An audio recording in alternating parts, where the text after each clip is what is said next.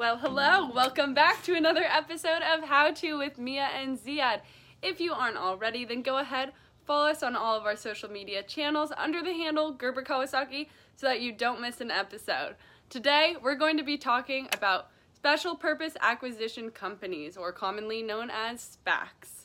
If you have any questions about this episode, please feel free to comment on our YouTube page and we will make sure to answer them. It's a more complicated subject.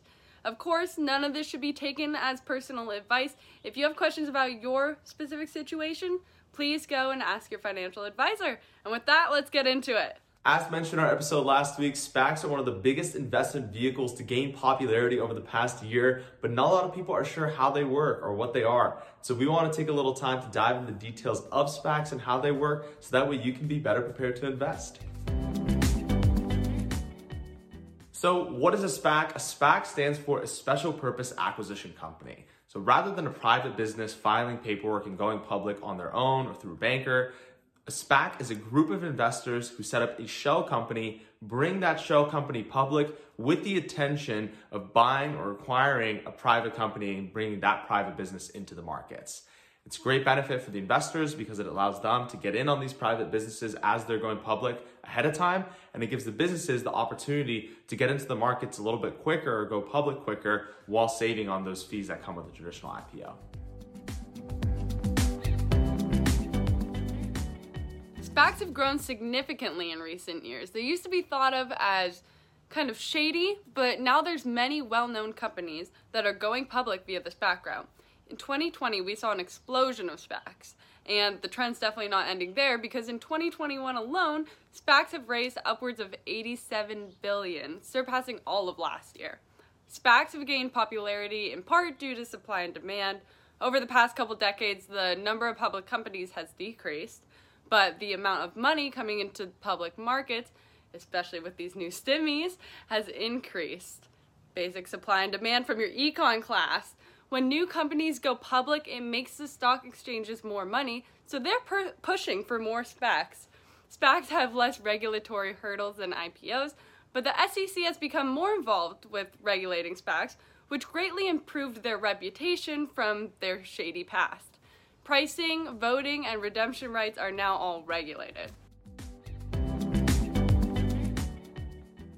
So, how does a SPAC work? Well, a SPAC starts with that group of investors creating a shell company and taking it public. Any funds generated, whether it be from the IPO or from outside of that, are placed into a trust account. Now, the special purpose of this company is to acquire another business and help take that business public as well. Most SPACs do have a focus on a specific sector or industry. It tends to be more disruptive and innovative industries, but by no means is a SPAC required to follow that focus at all. So, apart from there being less regulatory hurdles, what makes SPACs more attractive? Some reasons that companies decide to participate in a SPAC deal is that it happens quickly.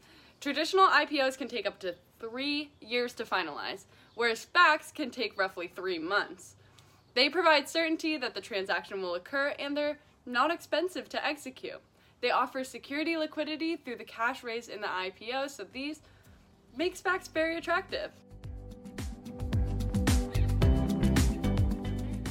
So, what are the major differences between a traditional IPO and a SPAC? Well, with a SPAC, there's less reporting required as you go public. As a traditional IPO, when you file through the SEC, there's a lot more documentation required, there's a lot more oversight on financials. So, as a SPAC, the business that's going public can be a lot more generous, a little bit more exaggerated with their financial projections. And so that can generate a lot more excitement and hype around that company as it goes public.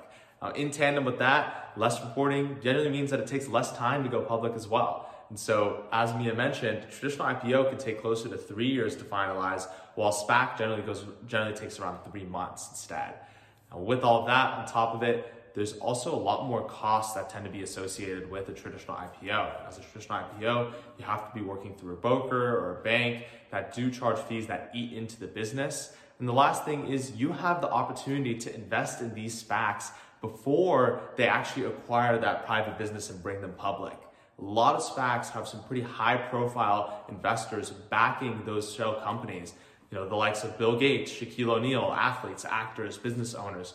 And so if you believe in the direction of that SPAC, you can buy a share at $10 a share and get in before they actually take a private business public. Some bigger name companies that are going public via SPACs or have are DraftKings and Nikola. They're two very popular examples from last year. DraftKings began trading on the NASDAQ in April under DKNG following their SPAC merger. If you're not familiar with DraftKings, it's a daily fantasy sport for cash prizes. They have also begun DraftKings Casino, which allows you to play blackjack, roulette, slots, and more all from your phone in New Jersey. Nikola happened last year, a little bit later in the year, I believe in August, and it's based in Arizona. It's working in the EV space. They've fallen hard since their high, but that's mainly because they still don't have a product to sell at the moment. Now that you've learned more about SPACs, you can feel a lot more confident about getting invested. When it comes to picking investments, we're here to help. If you are looking to get invested or just simply want a review of your investments you have set up right now, reach out to us. We're happy to sit down for a consultation and make sure that your finances are working towards your goals. Well, I certainly had fun seeing you back here for another episode of How To with Mia and Ziad, and we hope to see you back here next week. So follow us on all of our social media channels so you don't miss any episodes coming out. You can comment below on this YouTube video if you have any questions about this episode or if you have any ideas for upcoming episodes in the future. You can always give us a call at 310 441 9393, and we will see you here next week. Have a good one.